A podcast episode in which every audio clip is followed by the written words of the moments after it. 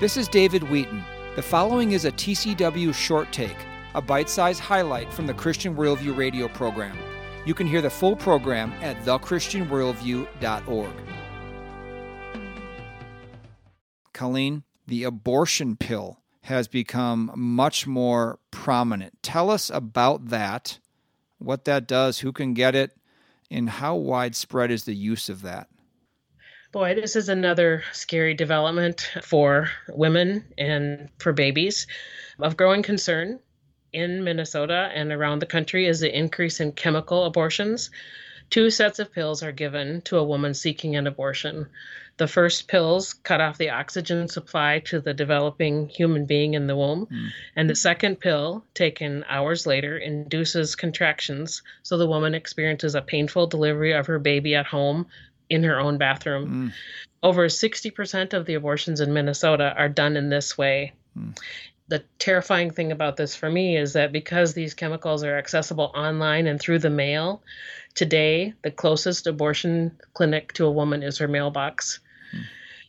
It's very, very disturbing. I've actually had two encounters with women who've experienced a chemical abortion one woman contacted me when she was in the middle of the abortion and said she didn't want to continue it. She'd only taken the first pills.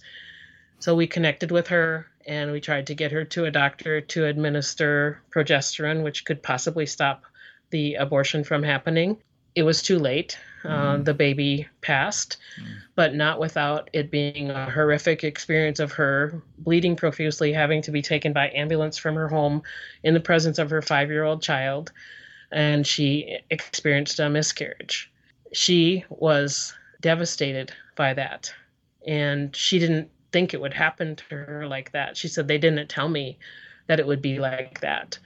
And another woman, a similar situation, came to me after the fact and said, They didn't tell me that it was going to hurt so bad. They didn't tell me that I was going to miscarry my baby in the toilet.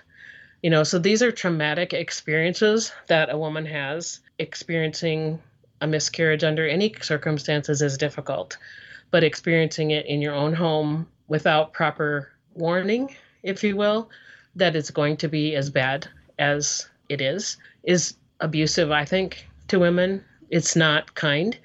And it gives them the idea that you can just pop a pill and it'll be just fine. This has been a short take from the Christian Worldview radio program. To hear the full program and connect with this nonprofit radio ministry, go to thechristianworldview.org. I'm David Wheaton.